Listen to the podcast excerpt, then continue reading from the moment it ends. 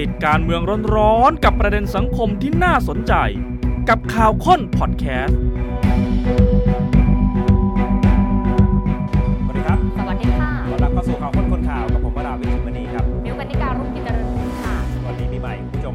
นด้วยนะครับสวัสดีใช่ปีค่ะใหม่คุณกันนิกาด้วย เหมือนกันนะคะ ให้ทุกท่านมีสุขภาพครับร่างกายแข็งแรงค่ะเชื่อว่าหลายคนกำลังเดินทางกลับบ้านอืมพร้อมสู้งานหนักตลอดปี เอ๊ะถ้าพูดงานหนักไม่ได้สิ เดี๋ยวมันจะท้อแท้กันตั้งแต่ต้นปี ใช่ค่ะ ขอให้กลับมาสู้งานครับเอาแต่พอกำลังไหวทำแล้วมีความสุขดีกว่าอ่าค่ะคิดสิ่งใดก็ขอให้สมปรารถนานะครับและแน่นอนข่าวค้นคนข่าวยังคงอยู่กับคุณผู้ชม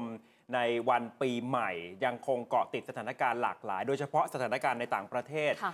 ค่ะคำเตือนสึนามิของทางการญี่ปุ่น หลังจากเกิดแผ่นดินไหวทางภาคกลางของญี่ปุ่นเนี่ยนะครับ แต่ว่าล่าสุดเนี่ยสำนักอุตุนิยมวิทยาของญี่ปุ่นเขา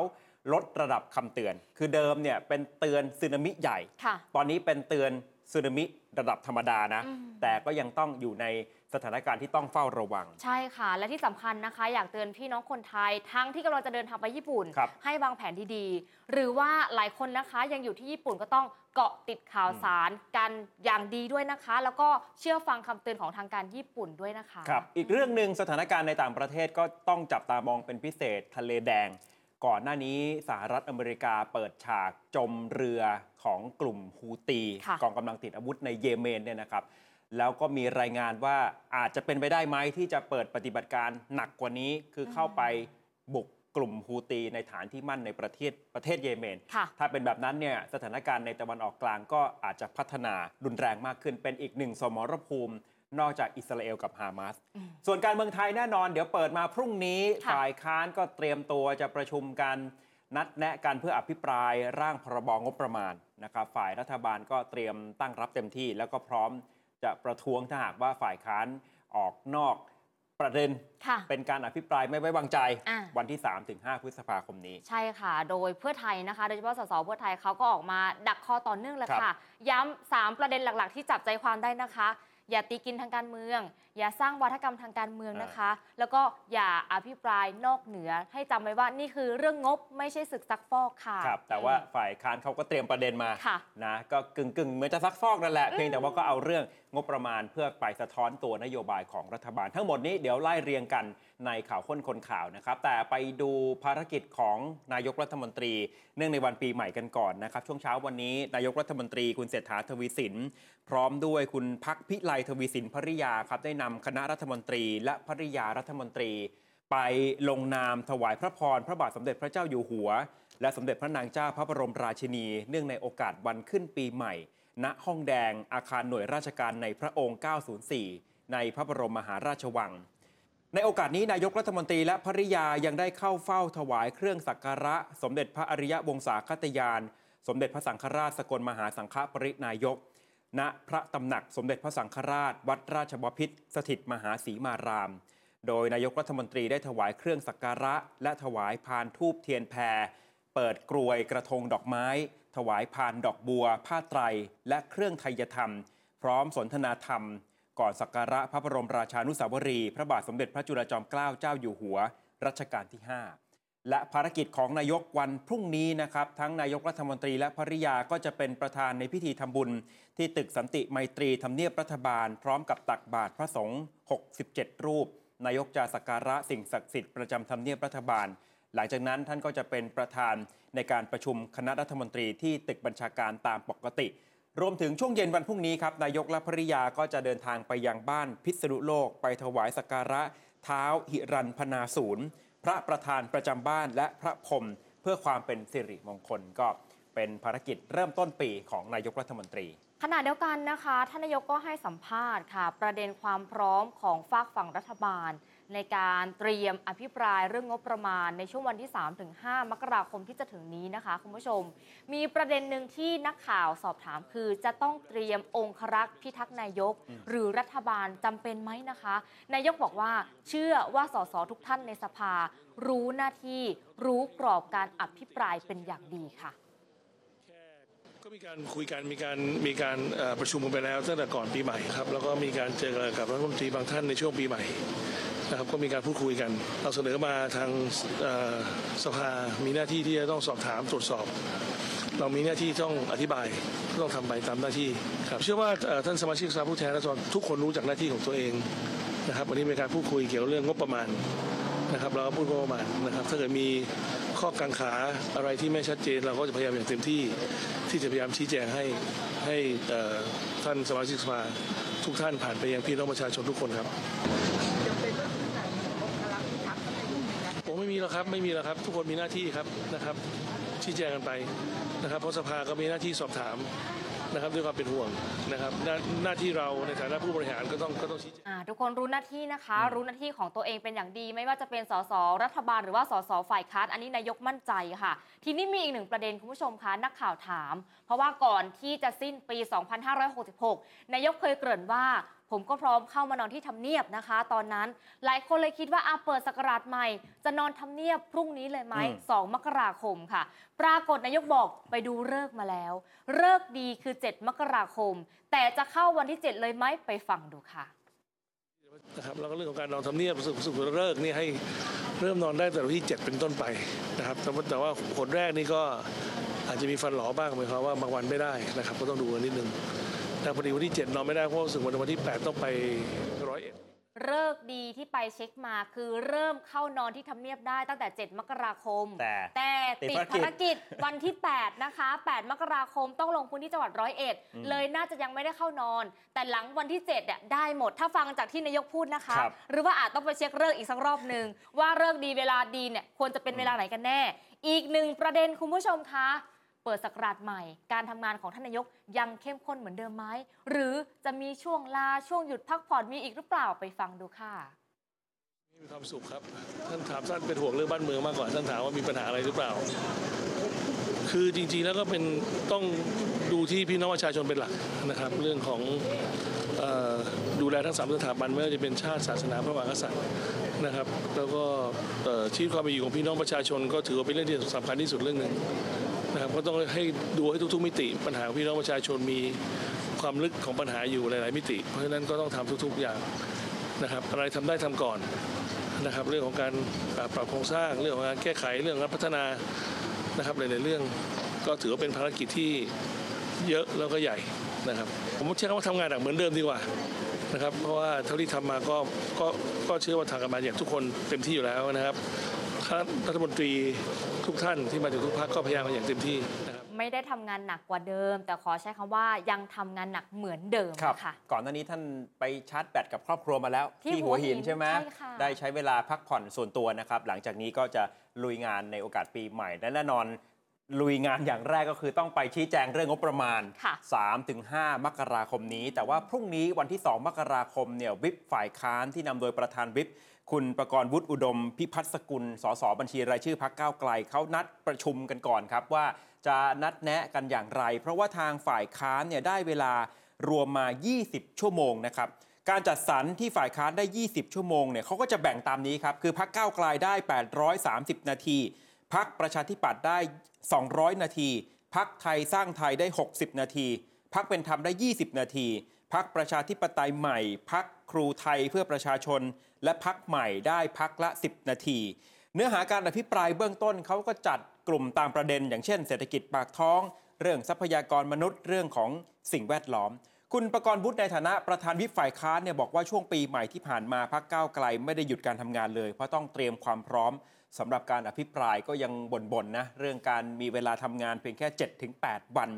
จากเดิมสภาชุดที่แล้วเนี่ยระยะเวลาต่ำๆที่จะให้เตรียมพร้อมเนี่ยไม่ต่ำกว่า 12 วัน ครั้งนี้คุณประกรณ์วุฒิก็เลยบอกเรียกร้องไปยังรัฐบาลเลยนะ การพิจารณา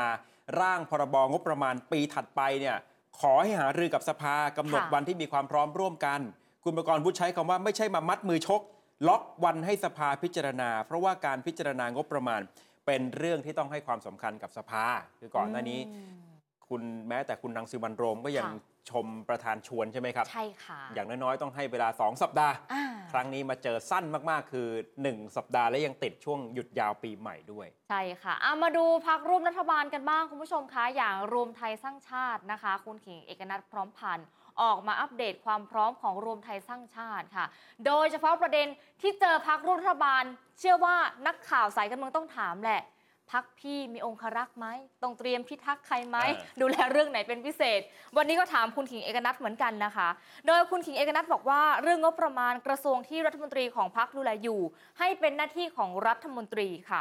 แต่การพิจารณางบประมาณเป็นหน้าที่ของสสทุกคน ซึ่งในที่สุดคิดว่ายังไงก็ต้องผ่าน เพราะตอนนี้ตกอยู่ในสถานะเข้าเกียร์ว่างมากว่า 3 เดือนแล้ว กว่าจะพิจารณาเสร็จขั้นตอน เชื่อว่าคงล่วงเลยไปครึ่งหนึ่งของปีงบประมาณ เพราะฉะนั้นต้องรีบดันออกมาเพื่อรัฐบาลจะได้มีเงินใช้จ่ายขับเคลื่อนเศรษฐกิจนะคะ ฉะนั้น ไม่มีความกังวลใด ๆ รัฐมนตรีจะตอบในสถานะเจ้ากระทรวง ส่วนสสของเราทุกคนไม่ได้มีหน้าที่ปกป้องรัฐมนตรี แต่มีหน้าที่ร่วมพิจารณางบประมาณอะอันนี้ประเด็นแรกนะคะ เมื่อถามต่อว่า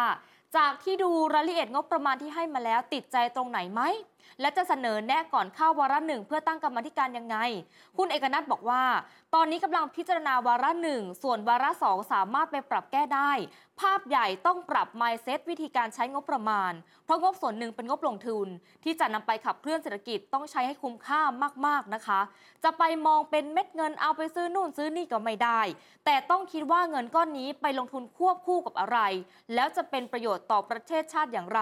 อย่างเช่น การใช้งบประมาณการลงทุนต้องมีความต่อเนื่อง ส่วนคำว่าบูรณาการเป็นแค่ข้ออ้าง ในการที่จะทำอะไรก็แล้วแต่มันต้องแยกกัน มันต้องมีลักษณะการรวมศูนย์ ที่จะทำโปรเจกต์ใหญ่ๆ แรงๆ เพื่อขับเคลื่อนเศรษฐกิจของประเทศค่ะ และอย่าลืมต้องใช้อย่างสุจริตด้วยทำควบคู่กับการปรับแก้กฎหมายให้ทันสมัยด้วย สิ่งสังเกตเหล่านี้เป็นสิ่งที่สสของพักจะได้อภิปรายในสภา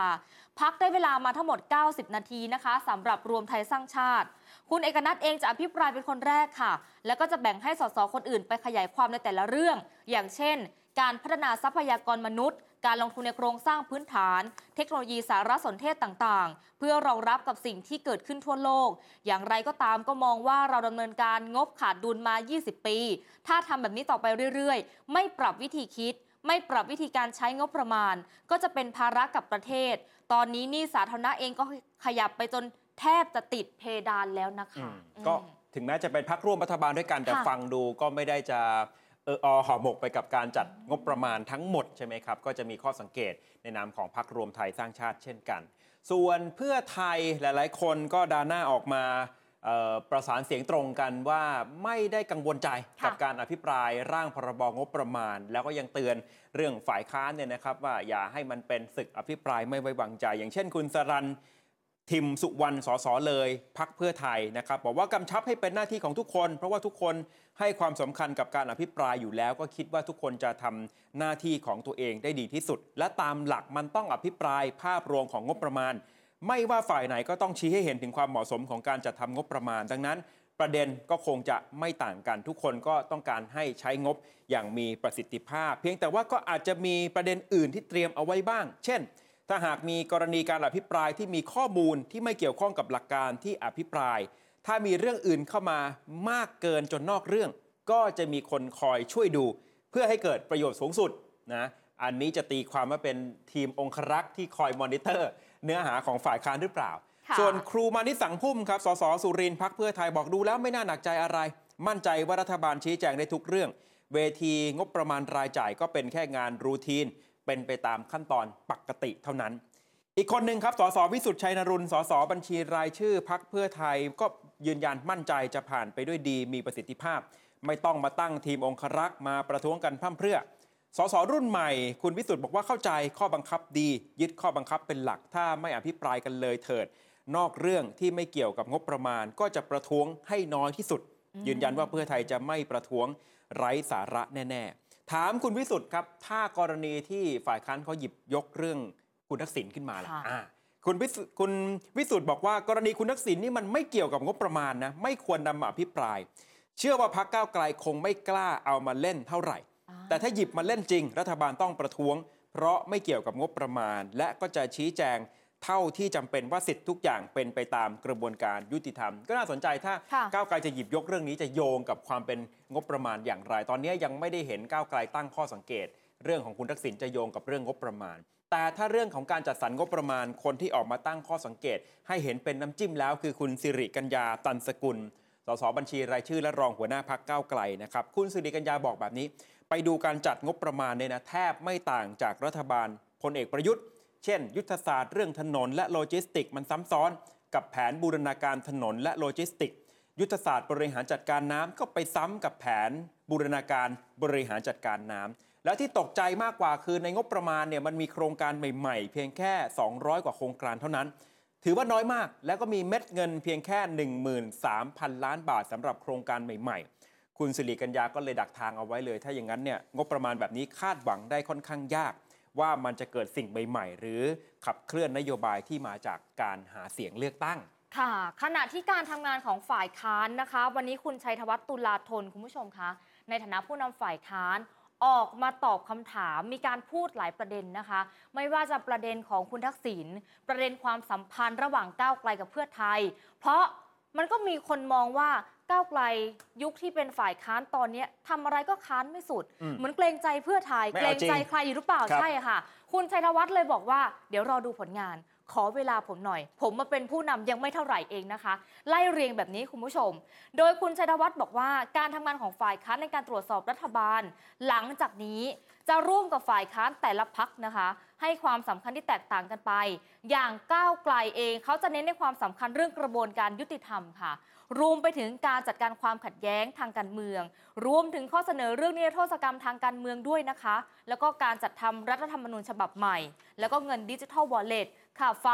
โดยเฉพาะนโยบายซอฟต์พาวเวอร์ค่ะที่ต้องใช้งบประมาณกว่า 5,000 ล้าน แต่งบประมาณส่วนใหญ่ยังใช้ไปกับการจัดอีเวนต์รวมถึงการอบรมสัมมนา ซึ่งมันก็เป็นแผนที่มีอยู่แล้วแต่นำมาเปลี่ยนปกเท่านั้น อาจจะไม่ได้ตอบโจทย์การ upskill จริง ๆ หรือว่า reskill ให้กับประชาชนให้มีทักษะเศรษฐกิจสร้างสรรค์ตามที่รัฐพูดเอาไว้นะคะ คุณชัยธวัฒน์บอกอีกว่า การทำงานร่วมกันของฝ่ายค้านหลังจากนี้ จะเต็มตัวและเป็นทางการมากขึ้น ไม่ว่าจะเป็นการวางเป้าหมาย แผนการผลักดันร่วมกัน ยืนยันไม่ต้องกังวลต่อกระแสข่าวว่าประชาธิปัตย์จะพลิกไปร่วมรัฐบาล เพราะว่าไม่ควรกังวลล่วงหน้า ตอนนี้ทำปัจจุบันให้ดีที่สุดค่ะ การอธิบายไม่ว้วางใจเนี่ยไม่อยู่กับการให้เวลานะครับอยู่กับข้อมูลข้อเท็จจริง ถ้าเราตรวจพบนะครับ ข้อเท็จจริงว่ามีการใช้อำนาจโดยมิชอบนะครับ มีการหาผลประโยชน์ มีการคอร์รัปชันหรือว่าใช้อำนาจในการบริหารราชการแผ่นดินสร้างความเสียหายยุบรุนแรงเนี่ย อันเนี้ยเราก็พร้อมที่จะอภิปรายไม่วางใจทุกเมื่อนะครับ ดังนั้นเรื่องอภิปรายไม่วางใจไม่มีกรอบเวลาอยู่ที่ข้อเท็จจริงนะครับ ไม่ได้คิดเรื่องการอภิปรายไม่ไว้วางใจเนี่ยเป็น คือไม่อภิปรายแบบใช้โวหาร เราไม่อยากใช้โวหารหรือเป็นการอาศัยการอภิปรายไม่ไว้งใจเพื่อต่อรองผลประโยชน์กันนะครับเพราะฉะนั้นเนี่ยขึ้นกับอยู่เนื้อหาเป็นหลักเนาะก็อันนี้ก็คงเป็นซึ่งเดี๋ยวต้องคุยกับพรรคร่วมฝ่ายค้านก่อน เช่นเดียวกับการอภิปรายทั่วไปแบบไม่ลงมตินะครับตามมาตรา 152 อันนี้ก็ต้องหารือนะครับ ซึ่งผมก็คาดว่าถ้า ในช่วงต้นปีหน้าเนี่ยไตรมาสแรกนะครับ ถ้าการบริหารของรัฐบาลเนี่ยมีปัญหามากจริง ๆ ก็อาจจะมีการเสนอให้เปิดอภิปรายทั่วไปแบบไม่ลงมตินะครับ เพื่อที่จะสะท้อนนะครับการทำงานของรัฐบาล คุณชัยธวัฒน์เน้นย้ำนะคะ บอกว่าอนาคตทางการเมืองปรับตามสถานการณ์ที่เกิดขึ้นได้ และก็พักก้าวไกลในฐานะพักแกนนำฝ่ายค้านต้องทำงานด้วยความเคารพซึ่งกันและกันค่ะ ให้เกียรติกับทุกพัก ยกตัวอย่างการอภิปรายไม่ไว้วางใจเมื่อสักครู่นะคะ ก็พร้อมทำงานร่วมกันอย่างเต็มที่ ส่วนประเด็นที่ถูกถาม หลายคนมองว่าก้าวไกลค้านก็ค้านไม่สุดอืมเพราะว่าอาจไปมีความสัมพันธ์กับพักเพื่อไทยอยู่ มีการทำอะไรลับหลังหรือเปล่า คุณชัยธวัฒน์บอกว่ารอเวลาก่อน ขอให้รอพิสูจน์พักจากการปฏิบัติ แต่ยืนยันว่าพักก้าวไกลไม่ได้มีรับลมคมใน ไม่เคยมีวาระซ่อนเร้นนะคะ และยังทำงานอย่างตรงไปตรงมา เพียงแต่พักฝ่ายค้านไม่ได้มองว่าพักฝ่ายค้านต้องค้านทุกเรื่อง อันนี้คือหัวใจที่เรามอง แต่สนับสนุนเรื่องที่เป็นประโยชน์ได้ และก็อยากจะมีทั้งการตรวจสอบถ่วงดุล ต้องทำงานอย่างเต็มที่ก็ว่ากันไปตามเนื้อหา ให้เกิดบรรยากาศการทำงานในสภาสามารถร่วมได้ สามารถร่วมไม้ร่วมมือกัน โดยไม่ต้องแบ่งฝักแบ่งฝ่ายทางการเมือง เพื่อประโยชน์ต่อสาธารณะนะคะครับถ้าฟังจากส้มเสียงคุณชัยธวัฒน์เนี่ยค่ะแปลว่าสมัยประชุมนี้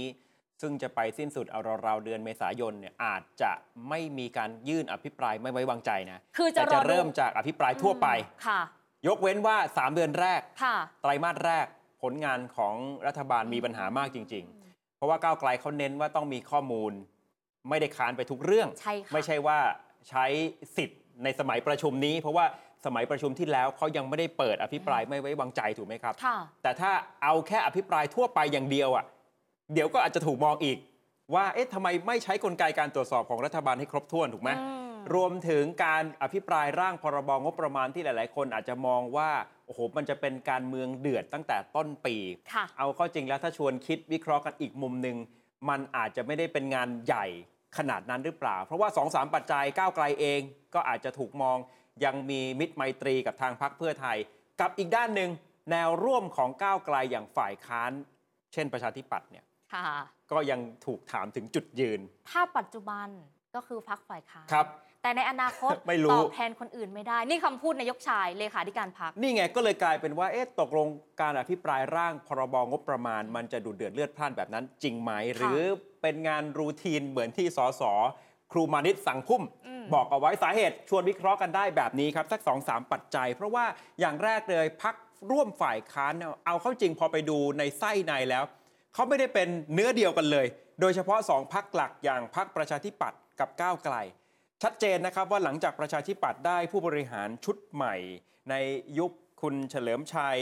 กับคุณเดชอิดขาวทอง หรือว่านายกชายเนี่ยคอการเมืองก็ลงความเห็นได้ทันทีว่าประชาธิปัตย์ได้สลัดภาพพักฝ่ายค้านอันดับหนึ่งทิ้งไปเรียบร้อยแล้ว และกลายเป็นพักรอเสียบแทน และเหตุนี้ได้ส่งผลต่อการทำงานร่วมกันของพักร่วมฝ่ายค้านสองพักโดยเฉพาะการวางประเด็นการซักฟอก การแบ่งประเด็น การแชร์ข้อมูลหลักฐาน เพราะว่าสุดท้าย เอกสารเด็ดหมัดน็อก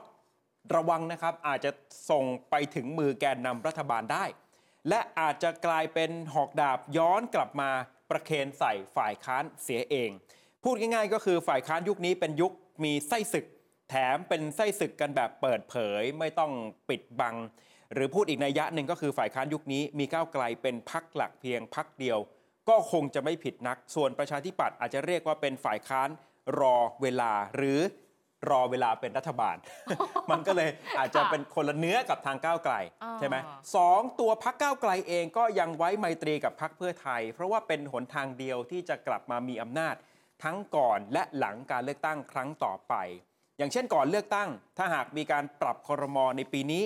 ถึงขั้นเขย่าพักร่วมรัฐบาลกันใหม่ ก็ยังเหลือความเป็นไปได้อยู่ไหมที่โฉมหน้ารัฐบาล จะกลับไปดิวเดิมนะครับ8พัก แต่เพิ่มเติมคือเพื่อไทยเป็นนายก แม้ว่าสูตรนี้หลายๆ คนบอกเป็นไปได้ยาก แต่ก็ยอมรับว่ามันก็มีบางซุ้มเสียงที่ก็เชียร์นะค่ะให้กลับมาร่วม MOU กันเหมือนเดิม หรืออะหลังเลือกตั้งเป็นต้นไปหลังเลือกตั้งดีไหมเขามว่าครั้งถัดไปนะ 14 พฤษภาคมนี่ลืมไปแล้วนะอ่าหลังเลือกตั้งครั้งถัดไปล่ะ ถ้าหากรัฐบาลอยู่กันไปแบบนี้จนถึงเลือกตั้ง แล้วก้าวไกลกลับพลิกมาเป็นฝ่ายชนะอีกครั้งหนึ่ง ไม่ว่าจะแลนด์สไลด์หรือไม่ก็ตาม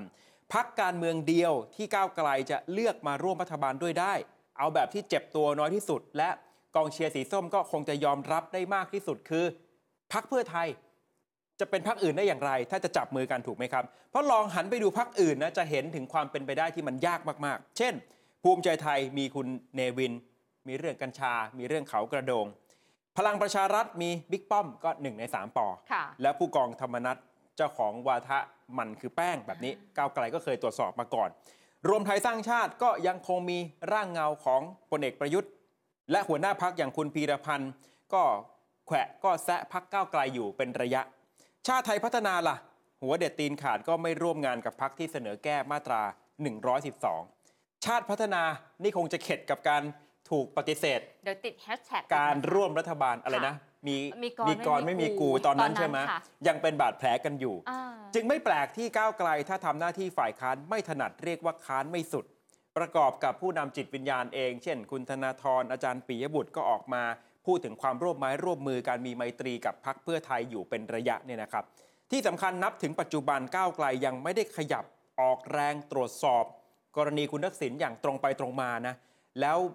ทำแบบเข้มแข็งเหมือนกับกรณีอื่น ๆ ที่เป็นแคมเปญหาเสียงของตนเอง บทบาทตรงนี้ยังเห็นไม่ชัดเท่าไหร่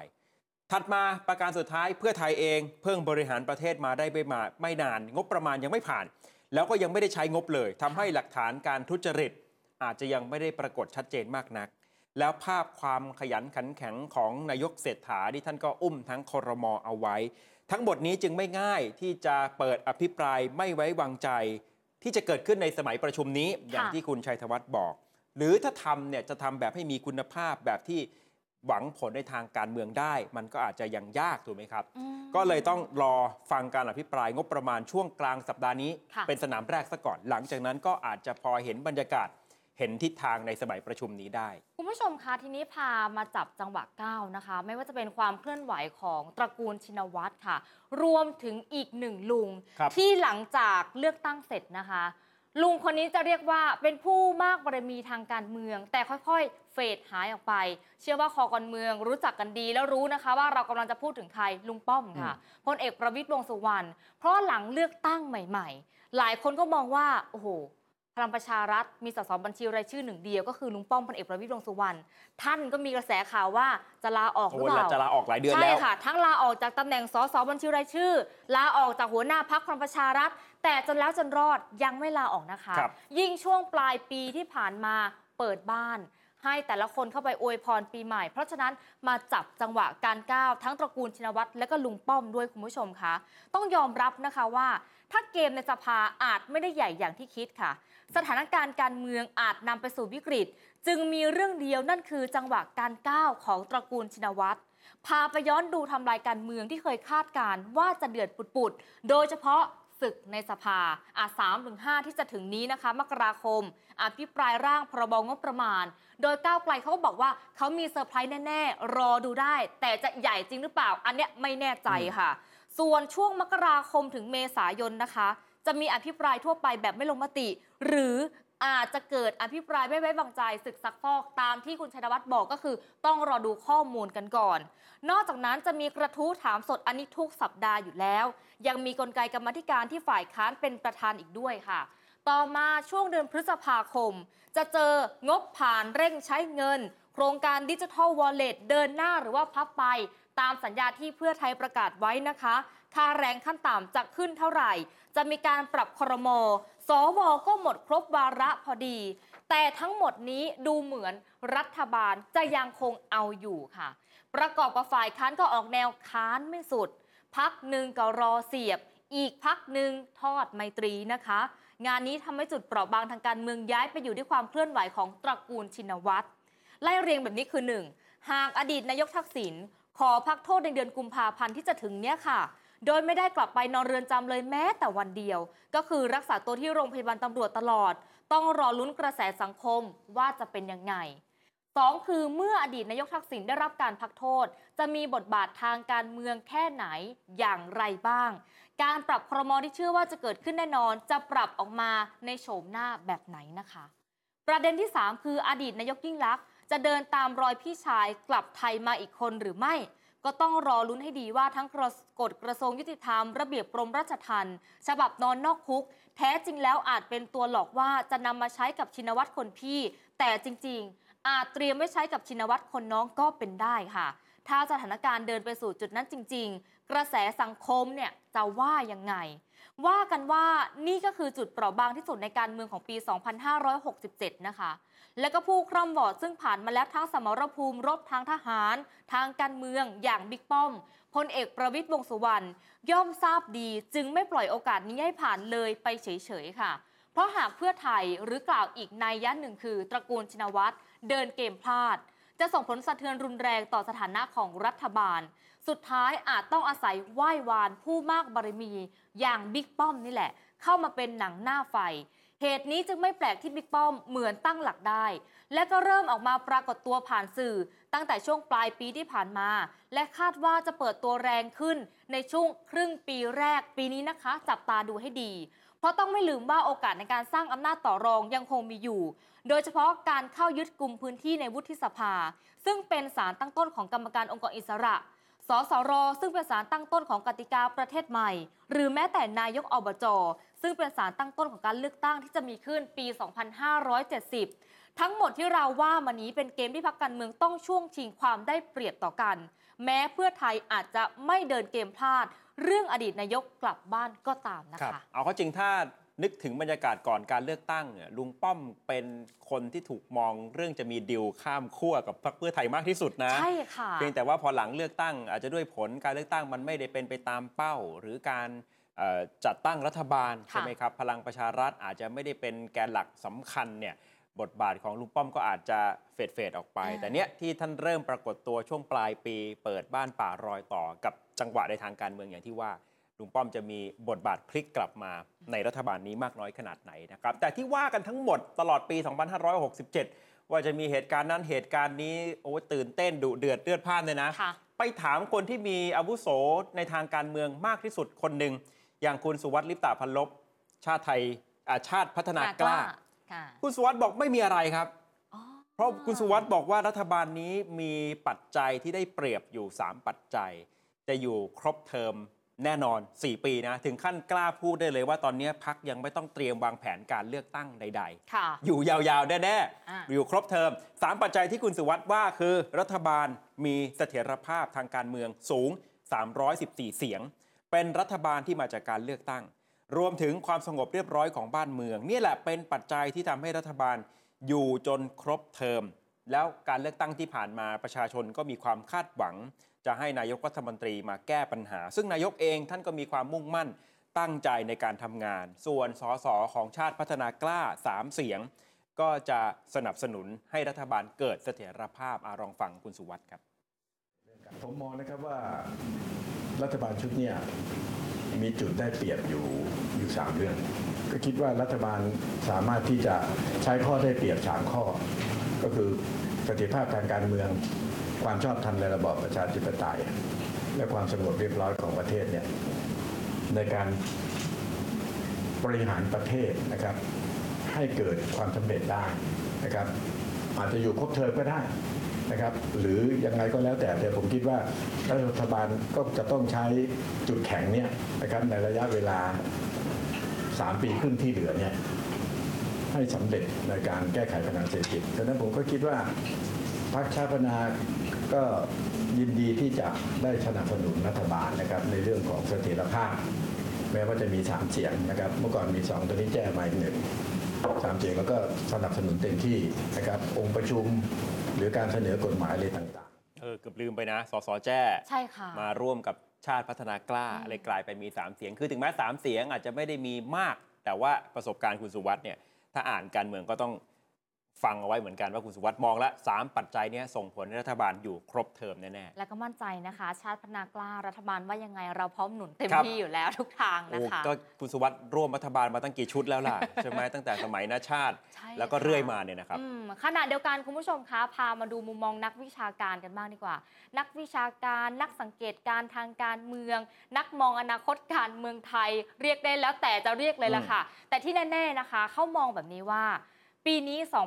2567 ค่ะ ยังไงก็ต้องมีการปรับครมอ แต่จะถึงขั้นเปลี่ยนม้ากลางศึก เปลี่ยนเก้าอี้นายกเลยหรือเปล่ามาดูกันนะคะ โดยท่านนี้ค่ะท่านเป็นทางด้านประธานสถาบันอนาคตศึกษาเพื่อการพัฒนา หรือว่า IFD ศาสตราจารย์ดรเกลียงศักดิ์เจริญวงศักดิ์นะคะ หรือว่าดรแดนค่ะ ท่านมองว่าโอกาสที่จะมีการปรับครมในปีนี้มีมากถึง 80%ด้วยเหตุปัจจัยหลายประการ มีการพิจารณาจากกระแสแรงกระเพื่อม ขณะนี้ถือว่าเยอะมากนะคะ ไม่ว่าจะเป็นเรื่องโครงการดิจิทัลวอลเล็ตซึ่งก็ยังไม่การันตีความสำเร็จ นโยบายอื่น ๆ ของรัฐบาลอีกไม่ว่าจะเป็นการขึงค่าแรงขั้นต่ำซึ่งไม่สำเร็จไปแล้วในเบื้องต้นเรื่องอดีตนายกทักษิณก็สะเทือนความมั่นคง นอกจากนั้นก็ยังมีกระแสการเคลื่อนไหวของพรรคร่วมรัฐบาลด้วย ที่ต้องการภาพลักษณ์และก็ผลงาน ไม่ใช่การอยู่ภายใต้ร่มเงาของพรรคเพื่อไทยค่ะ ทั้งหมดนี้ล้วนแล้วแต่ทำให้เกิดแรงกระทบกระเทือนนะคะ และก็มีโอกาสสูงมากที่จะมีการปรับครม ถึงแม้ว่าจริง ๆ แล้วพรรคเพื่อไทยเขาเองก็ไม่ได้อยากปรับ ราะกลัวแรงกระเพื่อม แต่เพื่อไทยเองก็รู้ดีว่าสถานการณ์มันบีบ จึงต้องมีพักอะไรมาเพิ่มอำนาจต่อรองค่ะการ80%ปรับคอรมอด้วยเหตุผลหลายประการทีเดียว เพราะว่ากระแสกระเพื่อมเยอะมาก กระเทือนแรงมากในในเรื่องต่างๆ สารพัดถ้าเป็นโอกาสดีสุดคือเขาไม่อยากปรับหรอก ถ้าปรับแล้วมันกระเทือน แต่เมื่อจำใจปรับถ้ามันไปถึงจุดที่มันต้องปรับเนี่ยก็อาจจะมีการปรับ ยังมีพักอะไรที่อาจจะเข้ามาอีก เพื่อจะมาช่วยเสริมแล้วแล้วอาจจะปรับหรือปรับพักบางพักที่อาจจะออกไปหรืออยู่เท่าเดิม แต่เติมพักให้มันเข้ามาขู่คำรามไว้เพื่อไม่ให้ให้ไม่เขย่ารัฐบาลมากนัก โดยพักร่วม ก็ถ้าปรับคอรมอแล้วยังเอาเอาไม่อยู่นะครับ ก็อาจจะเอ่อนำไปถึงการเปลี่ยนตัวนายก หรือบางทีถ้ามีเหตุการณ์รุนแรงเนี่ยอาจจะข้ามขั้นเลย ยังไม่ทันปรับคอรมอก็เปลี่ยนนายกเป็นไปได้ที่จะเปลี่ยนมากลางศึกที่จะเกิดการนานายกคนใหม่ที่ที่มาในเหตุการณ์ที่จะมาถึงในปีหน้า ซึ่งผมคิดว่าโอกาสเป็นไปได้ ที่จะมีการเปลี่ยนตัวนายกค่อนข้างค่อนข้างมากนะครับ ผมก็ให้ให้ว่าประมาณ 80%เหมือนกัน ว่านายกจะเปลี่ยนปีหน้า โอ้โห สูงมากนะคะ ปรับคอรมอ80%อันเนี้ยไม่แปลกใจ แต่ถ้าเปลี่ยนมาร์กกลางศึก เปลี่ยนตัวนายก ดรแดนมองว่าก็มีโอกาสสูงถึง 80%เหเกินมืครึ่องนอะกันใช่ค่ะ ทีนี้ถามต่อ เรื่องการลงประชามติรัฐธรรมนูญฉบับใหม่ การเลือกสวชุดใหม่ การเลือกสสรมายกร่างรัฐธรรมนูญ การเลือกนายกอบจช่วงปลายปี จะเป็นตัวชี้วัดความนิยมของรัฐบาลและก็ฝ่ายค้าน โดยเฉพาะพักก้าวไกลและก็พักเพื่อไทย จนมองเห็นอนาคตการเมืองได้หรือไม่ ประเด็นนี้นะคะ ดรแดนท่านบอกว่าจะเห็นผลทางอ้อม ไม่ว่าจะเป็นการลงคะแนนทางอ้อมหรือว่าทางตรง ยิ่งทุกฝ่ายมีผลประโยชน์ในการเข้าสู่อำนาจ หรือรักษาอำนาจเป็นเดิมพันย่อมต้องพยายามให้พันธมิตรฝ่ายตัวเองเข้าไปนั่งเก้าอี้ต่างๆ ให้มากที่สุด ไม่ว่าจะสวสสร หรือแม้แต่นายกอบจทีนี้ ก็ต้องรุ้นกันนะคะว่า ผลออกมาฝ่ายไหนทำดีมากกว่ากัน จนสามารถผลักดันบุคลากรที่ตัวเองหนุนทางลับ เข้าไปอยู่ในจุดที่เพิ่มอำนาจฝ่ายตัวเองได้ และไม่ทำให้ตัวเองเสียเปรียบด้วย เรื่องนี้ถือว่าเป็นตัวชี้วัดทางอ้อม เป็นตัวประกอบร่วมกับปัจจัยอื่น ๆ ที่ช่วยวิเคราะห์ทิศทางทางการเมืองลำดับต่อไปค่ะมันก็เห็นทางอ้อมนะครับ เพราะว่าไม่ว่าเราจะไปลงคะแนนอ้อมตรงเรื่องนู้นเรื่องนี้ ทุกฝ่ายที่มีผลประโยชน์ทางแนวทางอำนาจการเมืองเนี่ยย่อมต้องอยากเข้ามามีส่วนร่วม และเอาคนที่พอจะเป็นมิตรกับฝ่ายตัว เข้าไปนั่งอยู่ตรงนั้นให้มากพอ ฉะนั้นมันก็จะเห็นเงาของการต่อสู้เป็นลางๆระหว่างพักพักฝ่ายค้านพักฝ่ายรัฐบาลอยู่แล้วในทีมไม่ว่าจะมองจากมิติไหน มันก็ต้องมีอาการนี้ คือมีอาการต่อสู้กันอยู่ และมันก็พอเห็นเขาลางบ้าง ดูด้วยผลว่าทำแล้วใครได้ผลมากกว่ากัน ได้ไปในทิศทางที่ตัวเองต้องการมากกว่ากัน บุคลากรที่ตัวเองสนับสนุนทางลับอยู่เนี่ยมันเข้าไปอยู่ในนั้นได้เยอะมากน้อยแค่ไหน มันไม่ได้เป็นไปตามธรรมชาติ เพราะว่าไม่ว่ากลไกใดมีผลต่อการเมืองเสมอ ก็เป็นตัวชี้วัดทางอ้อมที่ไม่ไม่ไม่ไม่เด็ดขาดนะแต่เป็นตัวประกอบ ที่เอามาประกอบร่วมกับ factor อื่นทางตรงๆ ที่จะทำให้เราพอจะมาวิเคราะห์ว่าจะเกิดอะไรขึ้นต่อไปเนี่ยค่ะ ไม่ว่าทางตรงทางอ้อมนะคะ จะเห็นทิศทางการเมืองในอนาคตได้ต่อไปด้วย ครับในมุมมองจากดรแดน ค่ะ การเมืองปี 67 นะครับ ปิดท้าย เบรกแรกดูคำอวยพรปีใหม่ของท่านรัฐมนตรีพลังงาน คือถ้าอวยพรเฉยๆ ก็คงจะเหมือนเหมือนกับรัฐมนตรีหลายๆ คนค่ะแต่ข้อความที่ท่านโพสต์ใน Facebook อาจจะทำให้ธุรกิจพลังงานหนาวๆร้อนๆได้ เพราะว่าท่านบอกว่าจะรื้อทุกอย่างที่เคยได้ประโยชน์กันมา จะไม่ปรับแค่โครงสร้างใช่แต่ผมจะรื้อคือ ข้อความเรื่องที่ท่านอวยพรปีใหม่ก็เช่น ให้มีความสุขความสำเร็จจิตใจเข้มแข็งสุขภาพแข็งแรงค่ะไอ้ตรงเนี้ยไม่ได้ตื่นเต้นเท่าไหร่ถูกไหมอ่าผู้หลักผู้ใหญ่ก็ให้พรเราเยอะใช่ไหมครับค่ะแต่ในฐานะรัฐมนตรีพลังงาน ท่านก็พูดเลยถึงสิ่งที่ทำแล้ว สิ่งที่กำลังทำอยู่ และสิ่งที่กำลังจะทำต่ออนี่ก็สโลแกนของลุงตู่สโลแกนของพรรครวมไทยสร้างชาตินะอ่าเอาสิ่งที่ท่านทำไปแล้วก่อน และท่านก็ทบทวนให้เราฟังคือ การมอบของขวัญเรื่องค่าก๊าซ NGV สำหรับรถแท็กซี่ และรถบริการสาธารณะบางประเภทเนี่ยท่านบอกว่าเห็นไหมนี่คือการทำจริง แต่หลังจากนี้ผมจะรื้อทิ้งให้หมด เพื่อลดภาระค่าใช้จ่ายด้านพลังงาน ปลดพันธนาการชีวิตจากค่าพลังงานที่มันควบคุมไม่ได้ และจากนี้ไปจะสร้างระบบพลังงานของประเทศขึ้นใหม่ เดี๋ยวมาขยายความกันนะอลองฟังรัฐมนตรีพลังงานก่อนครับ ผมก็เลยคิดว่าจะผิดจะถูกผมก็แสดงให้เห็นว่าถ้าเอาจริง ถ้าทำจริง ปรับได้ลดได้ แล้วทำไมกองทุนน้ำมัน เขาบอกว่าให้บริษัทน้ำมันจ่ายแต่มาเก็บจากประชาชน เนี่ยโครงสร้างแบบนี้ถูกไหม ผมไม่ใช่แค่รื้อโครงสร้างผมรื้อระบบเลย เงินเดือนมีจ่ายภาษี จ่ายจากเงินเดือนเรา เพราะฉะนั้นเงินเดือน 100 บาท เราได้เต็มร้อยบาทไหมไม่ได้ แต่ทำไมขายน้ำมัน 100 บาท ต้องจ่ายภาษี ต้องจ่ายกองทุนเขายังคงได้ 100 บาท แต่ที่เหลือเป็นหน้าที่ประชาชนจ่ายบวกไปในราคาน้ำมัน โครงสร้างมันเป็นแบบนี้มากี่สิบปี ที่มันเป็นแบบนี้เพราะระบบบ้านเรามันวางไว้แบบนี้มันวางผิดมานานแล้ว ไม่ใช่อย่างหนูคนเดียว ผมก็เป็นประชาชนที่ต้องมารับภาระเหมือนกัน เพลินผมเป็นประชาชนที่ได้รับมอบมาทำหน้าที่นี้ เพราะฉะนั้นผมจึงต้องทำหน้าที่ประชาชนลื้อมันให้ถูก นี่คือภารกิจหลักที่ผมจะทำในปีหน้านี้ ป็นไงประกาศเป็นประกาศสิทธิ์เอาไว้ใช่นะค่ะท่านอธิบายว่าสิ่งที่จะทำต่อในปี 2567 นะไม่ใช่แค่การปรับโครงสร้าง แต่จะรื้อระบบที่มีผู้ได้รับประโยชน์มหาศาลมายาวนาน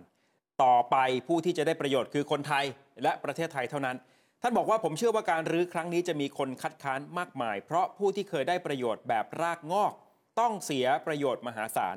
คนเหล่านี้ที่ผ่านมาใช้ระบบสปอนเซอร์เป็นเกราะ คุ้มตัวตลอดมา แต่ผมไม่กลัว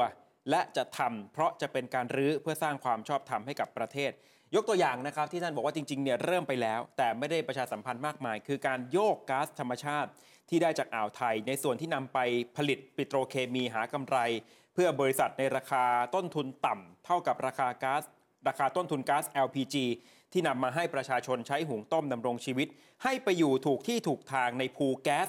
ทำให้ต้นทุนการนำก๊าซธรรมชาติส่วนนี้ไปใช้ด้านปิโตรเคมีเพิ่มสูงขึ้น แต่เป็นสิ่งที่ถูกต้องแล้วเพราะมันช่วยลดภาระค่าไฟฟ้า ให้กับประชาชนลงได้ส่วนหนึ่งในครั้งล่าสุดนี้ด้วย แล้วก็ยังมีเรื่องที่ท่านจะรื้อระเบียบหลักเกณฑ์ เพื่อให้การใช้พลังงานจากโซลาร์ลูฟท็อปภายในครัวเรือน เป็นไปโดยสะดวกไม่ยุ่งยากอีกต่อไป และที่สำคัญคือที่พูดไว้ตั้งนานแล้วคือการเปิดเสรีนำเข้าน้ำมันนะครับค่ะอันนี้เป็นภารกิจของรัฐมนตรีพลังงานบอกได้เห็นปี 2567